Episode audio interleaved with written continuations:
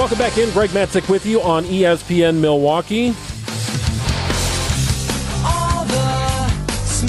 A little over 24 hours to go until Major League Baseball's trade deadline, and the Brewers have executed a deal, or are in the process of executing. Josh Hader being sent to the San Diego Padres. The return appears to be significant. Left-handed closer Taylor Rogers comes back to Milwaukee, 29 saves this season. Lefty pitching prospect Robert Gasser, currently number seven on the Padres prospect list. Outfielder Esteury Ruiz, who has broken through the minor leagues at the age of 23 and gotten his feet wet with the Padres' brilliant season at the minor league level before joining the Pods. And right-handed pitcher Dinelson Lamet, not having a great season numbers-wise, however, has had success in previous years. Who are these guys?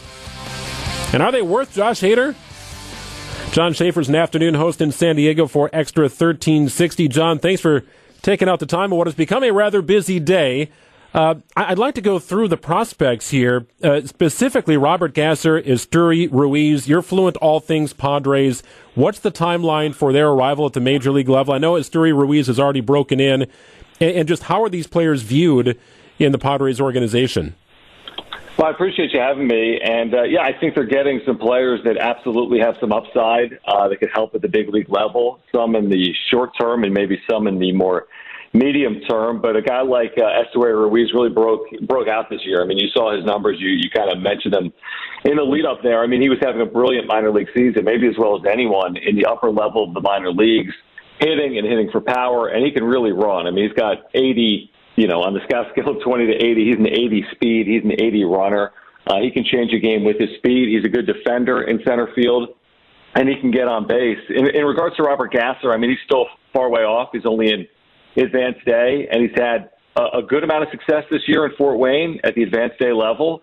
Um, he's a hard throwing pitcher that was taken in the second round just a couple of years ago, actually last year, back in 2021. Um, they absolutely like him. You hear his name in the system a lot. He's considered a top 10 prospect, but hard thrower from the left side, throws a slider, a curveball, and a changeup as well. So I think Robert Gasser, a lot of people see potentially as a starter in the big league.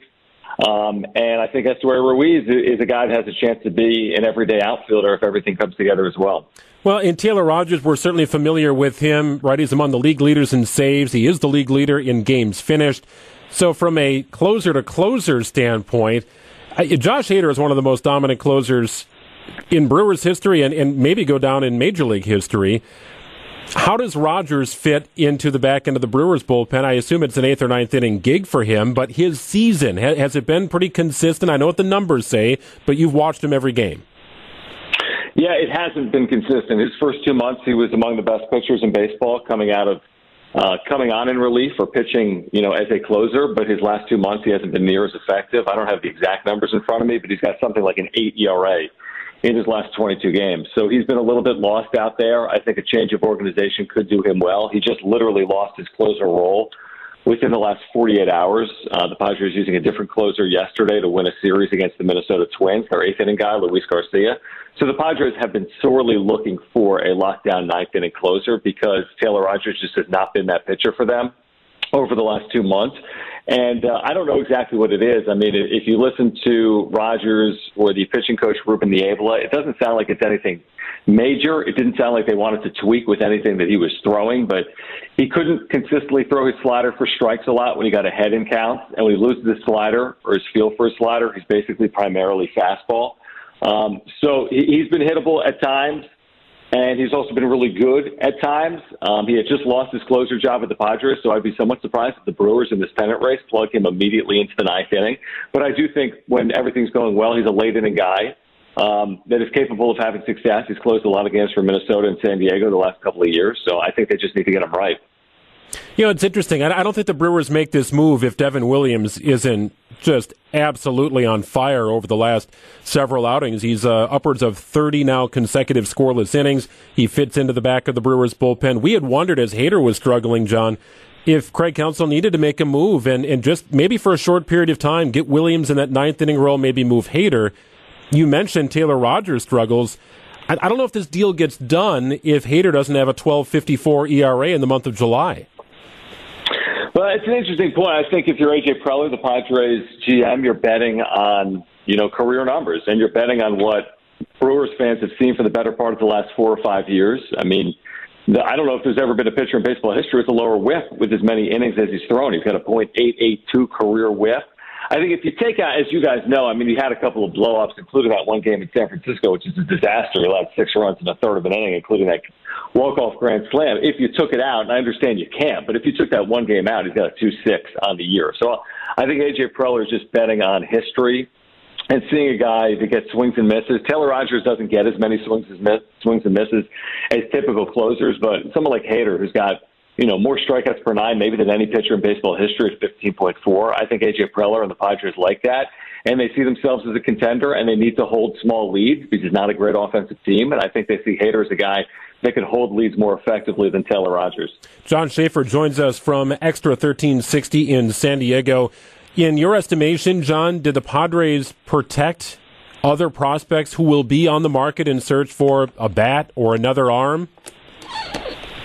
Yeah, I don't think there's any question about it. I think it's an excellent question. I mean, Robert Gasser, by some, would be considered maybe a seven, eight, nine type prospect in the organization right now. Esteury Ruiz first onto the scene this year. Most publications wouldn't even have him in the top 10 although I'd argue he certainly played like a top 10 prospect in the organization and a top 100 prospect in baseball over the course of 2022. But the Padres have some elite, high level minor league prospects that they may want to include in a trade for Juan Soto if that comes to fruition. Players like Robert Hassell, who's an outfield prospect, Jackson Merrill, who's an infield prospect, Luis Campusano, who's a catching prospect. Uh, CJ Abrams is in the big leagues as a middle infielder. He's had some level of success. Mackenzie Gore is a young left-handed pitcher, a former first-round pick that's been up this year. So, I mean, there's five, six guys that the Padres may want to include in a Juan Soto trade that they probably want to keep out of other trades. And that's why when I look at a deal like this, I don't think it protects, or excuse me, prevents the Padres from making more moves for a piece like a Juan Soto if the Nats are intent on moving him in the next 24 hours or not. Jon Schaeffer, Xtra 1360 in San Diego. Appreciate your insight, John. Uh, enjoy the rest of your day. I'm sure it got a little busier. Yeah, it's gotten busy, but yeah, thanks for having me. you bet. Jon Schaeffer joining us from San Diego. Josh Hader traded from the Milwaukee Brewers. I just got an email, or a text, I should say, from the Milwaukee Brewers saying David Stearns will be available uh, to the media about 3 o'clock this afternoon. So we'll be sure to hop on that. Uh, be listening throughout the day. Homer and Tony, Scalzo and Brust, of course, down the dial at 620 WTMJ, the Brewers flagship, for updates and the latest from the Brewers president of baseball operations. 800 990 3776 if you'd like to join us here on ESPN Milwaukee. 800 990 3776. You know, I'm going through the list. Since the Brewers have become competitive with David Stearns as the GM and now president of baseball operations, boy, it is hard to find a trade deadline deal that has flopped. I mean, completely flopped. Some have contributed more than others. But it's a very small list of players who just flat out couldn't find their way in Milwaukee. Daniel Norris, if you want to go back to last season, now he wasn't called upon to be a savior in the back end of the bullpen, but a lefty situational kind of performer. I just didn't work out for whatever reason for Daniel Norris. And if you want to go back to 2018, in year which the Brewers made a variety of deals, Jonathan Schoop didn't work out. But I still remember the day September 9th, I think it was, against the Giants in a very tense game at then Miller Park. Ryan Braun was beamed by Madison Bumgarner. Benches cleared. It was a tense situation, late game situation, and Jonathan Schoop hit a grand slam.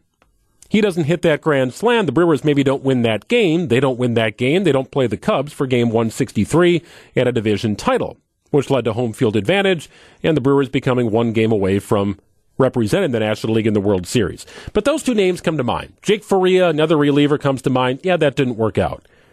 But the overwhelming majority of players acquired by David Stearns, the deals he has done, have worked out for the Brewers. If you look at all the prospects who have been sent away, names you might remember like Mauricio Dubon, names you might remember like Jorge Lopez. Only Lopez has really made a dent in Major League Baseball. And he's become an all star closer for the Orioles. But keep in mind, he was dealt to the Royals in exchange for Mike Moustakas. Hey, the Royals gave up on Lopez too.